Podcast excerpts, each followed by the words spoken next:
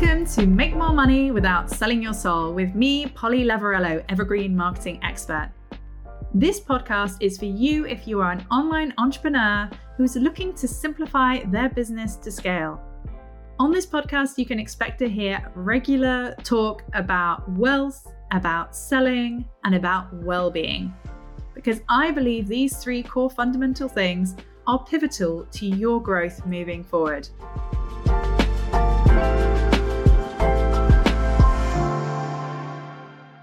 Hello, and welcome to Make More Money Without Selling Your Soul with myself, Polly Lavarello, cushy business pioneer and evergreen marketing expert. Okay, so today we are talking about how to design your unique process. Now, when I say process, similarly could be replaced with the word framework, blueprint, DNA, architecture, whatever word you want to put on the end. But essentially, it's helping people understand what is unique about working with you. This is a question that nearly all of my clients find challenging, regardless as to whether they've already built an eight figure business or whether they're starting out. It's always a challenging question to answer. So don't beat yourself up if it's not coming up immediately for you. That's exactly why I'm recording this episode. What I will say is if you have not listened to the previous episode on how to make yourself the go to authority, I really recommend that you listen to that first because there is a valuable exercise inside of it, which is also connected to my blog, pollylavarello.com forward slash blog. And you can go through those questions, whether you pop them into a journal or whether you do it on your phone. Doesn't matter to me, but I highly recommend you spend some time on that because it will make what I share with you in today's episode infinitely easier to implement. Okay. So I'm not going to repeat those questions again. And instead, I encourage you to go back and listen to the previous episode. It's literally the episode before this one, episode 22, if I remember correctly. And it will help you make even more of what it is that I am about to share with you. Firstly, talking of processes, frameworks, DNA, like I say, blueprints, whatever you want to call them, when I first heard of these as a marketer, I was just starting out an online business as a personal brand. And I had just decided that all the kind of one to one work that I'd done up until then and contracting work could be tidied up into a really useful group program. And I remember as I was putting it all together, my then business mentor introduced me to the concept of having a framework. I'm pretty sure if you are listening to this and you have been in any kind of business mentorship, and if you have ever designed an online course or a group program, this won't be a new premise to you. You will be aware of the recommendation to have a kind of way of explaining how you do what you do so that you are, as the phrase goes, not Googleable. I think that's the first way I'd ever heard it described, which is very true. Okay, this part is very true. I mean, all of it's very true. But what I will say is, I was heavily skeptical of it. And I think the reason why a lot of people don't put the energy into it that they should do is because perhaps they're feeling a bit skeptical of it too. They're just like, okay, I can put some fancy words together, but what does that really mean? Surely, as a nutritional therapist, surely as a business mentor, surely as a marketing coach, the fundamentals still always apply. And yes, this is true. And there'll be a unique way that you deliver them. And that's what we're going to be getting into today. Okay. So, yeah, so I was introduced to this concept. And like I say, if you have ever built any kind of program or online course, this will not be new to you either. However, I believe it's something that is heavily underutilized, massively misunderstood, and pivotal to how you communicate what it is you do through any of your marketing which makes it so much easier for your ideal client to identify that you are a good fit for them. I mean, today we are literally just scratching the surface. This is why inside my programs, we dive so deep on this stuff because it's impossible to be able to explain or express why you are the go to authority, why you are a unique authority without really understanding how working with you is different. And the truth is, nearly every single person I've ever spoken to is like, well, it's not that different because I learnt this from this person and that person from over there. And of course, I blend this and I blend that, but I do see other people sharing similar messaging to me. So, how do I make it sound different? They're totally perplexed as to how to differentiate the work that they do. So, what I'm going to share with you today is just a kind of basic, kind of grounding understanding in terms of what frameworks are, in terms of where they should start and where they should end, because I've never actually, in any of my time in any business mentorship, ever seen it broken down or explained this way. And I have to say, every time I share this with any of my clients, they always have a big aha moment where they're like, this all makes so much more sense to me. Okay, so there's a couple of things to kind of preface here when you have a process, what we tend to say is that your process should never be interchange the word process with framework if that makes more sense to you. But essentially, when somebody comes to work with you, you should be able to explain it in three to four phases. If it's anything more than that, it tends to overwhelm people. This is really important to say because it's such a beginner's mistake I see people make all the time. And actually, even those who are quite deep into their business, in the past, when I've taken on new Facebook ad clients, it's nearly always one of the first things I say. I'm like, nobody is going to part with their money to do your seven or eight part phase process. That's just overwhelming. Everyone's going to look at that and think, I might have the money, I do not have the time. Okay, so this is why, in the same way people say you want something to be as simple as ABC, one, two, three, this is also why an ABC or one, two, three kind of framework to explain what you do is really, really important.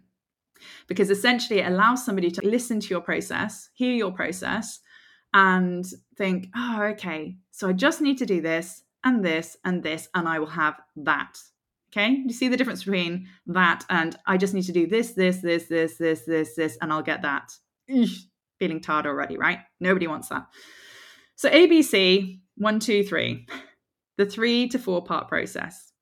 So, for example, in Scale with a Power One, I break it down in terms of we design or audit your high ticket offer so that it's ready to go evergreen and so that it's packing enough of a punch that it truly is scalable as an evergreen offer, that you do stand out as a go to authority with a unique process because a lot of people with live launching up until now have got something that is selling, but it isn't ready for evergreen because they haven't tightened up all those bits that need tightening up first.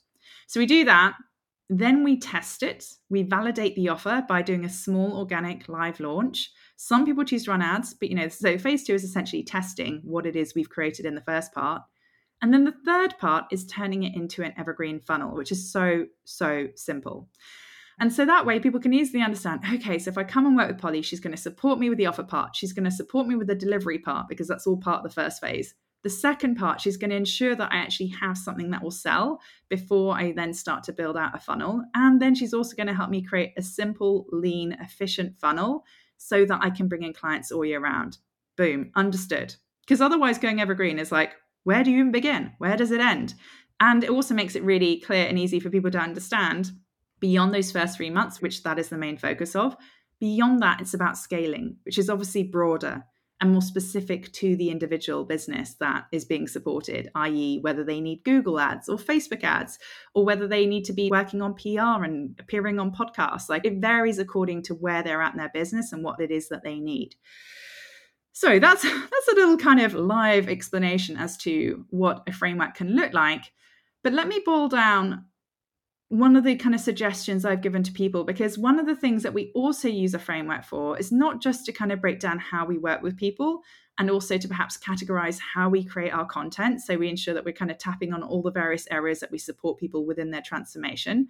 But similarly, if you were to create a webinar or a private podcast, you would probably use, well, not you probably, you definitely would use this framework or process again to help people understand where perhaps so far they've been getting it wrong in attempting to implement this process and what it can look like when they are supported by you. So it's so powerful having this process. It's not just a way of breaking down how people work with you on a sales page. It's not just a way of explaining how helping people understand why the work you do is important via a private podcast or a webinar. It's not just a content strategy, it's all of these things, okay? It wraps up all of these things beautifully. So it's fundamental like a pivotal piece of your marketing. And like I say, most people kind of start with where do I even begin? You know, like trying to simplify all the incredible work that people do is really, really hard. And it's really, really important because, like I say, particularly because I tend to attract very intelligent clients who perhaps have been pretty academic in the past, real high achievers there is that tendency almost to feel like we need to show off in our marketing and show off how incredibly knowledgeable we are and almost use words that our clients won't understand because surely curiosity is going to get the better of them and they'll want to come and work with us, which just quite frankly is not true. I've supported so many funnels and can say really clearly to this day, it doesn't matter if you're Gabor Mate, who I've not supported, by the way, just to be clear, in terms of as a client, or whether somebody just starting out you will look at people like Gabor Mate, who's well established, and recognize that despite being an incredibly well read academic who's incredibly knowledgeable, one of the reasons why he's so popular is he's very good at explaining complex ideas in a very simple and accessible way. And you'll see that actually with the wellbeing industry being a really good example of this. Glucose Goddess, another great example of this. Somebody who takes complicated ideas and has found a very simple way to express them. I mean, she's a biochemist for crying out loud. But if you look at her Instagram, it's all very accessible, very digestible, loads of gorgeous visuals in there to really help people understand the important message that she's sharing, and a lot of repetition in there too, because we don't need to be reinventing the wheel with how we share our message with our clients. We get to be repetitive. Repetitive is actually good. Okay, so now I've kind of outlined the fundamental kind of ground for why it's important that you have this process, a pivotal marketing tool for your business let me see if I can stir up some ideas for you that will help you figure out how do you explain to your ideal client what is unique about working with you in 3 to 4 steps.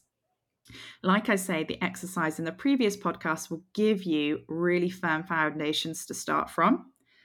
But when I boil it down very, very simply, what I have found to be the case for nearly all my clients is that phase one of working together is nearly always embedding in that awareness because ultimately clients won't be motivated to do the work unless they're really aware of why it matters. So this is why, for example, I'm going to use subconscious because I feel like it's a really good example. And actually, you could apply this with nutrition, introducing people to the concept of gut health and how much it impacts you. Or if you think of glucose goddess as a real, again, she's not one of my clients, as somebody I'm referencing as somebody I admire in the industry. They're taking a concept and making it accessible and easy to understand and making it very much their own. Okay. I mean, glucose goddess, she's even got glucose in her Instagram handle. I just absolutely love it. But essentially, people need to have the awareness first. If they don't understand, for example, why glucose is an issue, why would they then feel motivated to work with you? So, this actually quite often forms part of people's life challenges, or perhaps their webinar, or perhaps just the majority of their social content. It's the awareness piece, it's the education piece, it's helping them understand why what they're doing currently isn't working for them and why this other way is so much better. But you can also include it in the kind of phases of working together because, like I say, I find that even when someone's parted with their money and decided to work with you, it's very powerful to remotivate them, get them excited again, get them focused on the end goal by introducing awareness and helping them understand what is possible for them. Also, helping them in that awareness phase understand how they're going to make this program work for them. So, for example, one of the first things I have in my program is a module called Define Your Focus, and it's really simply around time auditing and essentially reviewing everything that you're doing in terms of your business activities to ensure that you're only focusing on your needle movers. And everything in there is essentially to help them create the kind of, if you think about it like gardening, it's kind of nurturing the soil so that they actually have room to grow and to blossom. Because if that's not done in the first place, there is no hope for them on the other side. What they will tend to do if they skip that part is get overwhelmed because they haven't created the space to be able to go deep on the work and things are being sacrificed for that. So I included that really. In fact, it wasn't there in the first place, and I added it in because I recognized how essential it was that it wasn't a nice to have, it was a need to have, and it's what allowed all my clients to thrive. So thinking about what do they need as that awareness piece? For example you know in the subconscious space sometimes in the first week the only task that's invited is perhaps journaling and something really simple like spending 10 minutes when they wake up journaling. Just a gentle exercise to prove to themselves that yes they can change their habits and yes they can see benefits just from something as small as that every morning. You know not scrolling and picking up their journal instead for 10 minutes. Because if you were to say you need to do all the changes immediately, you would overwhelm someone. They would probably think they weren't good enough and they'd either ask for their money back or they would leave, or they'd kind of constantly need lifeguarding because they were struggling with getting through all the content. So you want to make it as accessible for people as possible. So, like I say, there's a kind of foundational element to your process that will help people nurture the soil first before they get to the next stage. Then it's about new behaviors, habits. So you're kind of starting with the awareness. Then it's the foundational elements that you build upon that support them to kind of week by week or month by month embed more positive behaviors and habits that will support them to get closer to whatever their goal is. Once those habits and behaviors are more firmly embedded, it's then looking at the growth stage. So it is almost looking at it like a garden, because ultimately, like I say, if we try and skip the foundational elements, if we skip the kind of consistency piece that's required for anyone to see results, then it'll be like a tall sunflower, like just being blown over in the wind. It won't last very long because they haven't got all the other pieces in place. So this is how I like to explain it, you know, recognizing first piece awareness, second piece the foundational habits that will support them to where they need to be, and then the growth stage, and also really clearly understanding what is next. What is next? So that when those clients have finished working with you, you can either decide whether what is next is, I don't know, let's say a mastermind working with you, or whether you have a way for them to work with you in the future, whether it's in person days or whatever it is, but thinking about what is next for them. And if it's got nothing to do with you, is there somebody you can recommend them to next in terms of what it is that they need to be doing moving forward? It may be that the one transformation they came in for is the only transformation you can support with, and that moving forward, it's just them keeping in line with everything they've worked hard on with you over the last few months. But these are the things you need to be thinking about. Now, you may be hearing all of this thinking, oh, well, when it comes to the foundations or the awareness or the growth stage, that is going to look the same for every, I don't know, well-being transformation coach or nutritional therapist or any of those things. What I will say to you is if you've done the exercise in the previous podcast, you will recognize that this isn't true. That you have unique values that you bring to the table, that you have your own unique experience that you bring to the table that you probably have experienced unique things with certain clients that have highlighted to you ways that you work that are different to everyone else. They may say that they feel very safe in an environment where they don't feel judged, which gives them more freedom and expansiveness to be themselves. They may say the opposite. They may say you're no BS type coach who really sees things for what they are and says them for what they are. And I really appreciate that because nobody else is brave enough to tell me what I need to hear like what's interesting here is out of those two examples some people will shudder at one and others will shudder at the other and it doesn't really matter because ultimately it's you and there'll be people out there who will be the perfect fit for you and you want them to find you as easily as possible by being as you as possible and bringing that to your process. I've got clients who've used this process as a way to kind of elicit excitement and luxury and mystique and mystery. I've had other clients use this and share it in a kind of process that sounds highly organic and had lots of kind of gardening terminology. I've had clients who've used chakras. I mean, there's so many different ways to explain your process, so many different ways. But do play with it. A really commonsensical way to approach it as well is just to think with all your clients, particularly if you support them in a similar area of transformation, is there perhaps something slightly different that you do in terms of that awareness early stage that kind of prepares them best? Is it that every other business coach out there is supporting clients with time audits and market research deep dives, and actually what you do is purely energetic? In which case, emphasize that. Is it that every other nutritional therapist out there is looking at the body holistically while you only focus on the gut, but you specialize in XYZ. Again, emphasize that. Whatever it is, no matter how small it may seem to you, I promise you it's bigger than you realize. So, these are the things to be considering. What makes you unique? What are the different ways that you support your ideal clients? And how can you express that in a way that breaks down what's the awareness piece they need first to support them to set the goals that they desire, to do them in a way that will work around their busy lives? And then what are the foundational elements that are non negotiable that you will be supporting them through in the interim period? And then finally, once those habits are embedded, what's that next opportunity for them for growth? Like I say, it's not as black and white as necessarily picking out each of those things as a phase, but by answering those questions, those three phases should land in your lap. So there we have it, my lovelies. It's slightly hard to do this without the use of slides and without the ability to answer your specific questions. If you do have any specific questions, just jump into my DMs on Instagram. I'd love to hear them. And that's it. Okay, so next week I'm going to be talking to you about love it or leave policies and whether you should have one.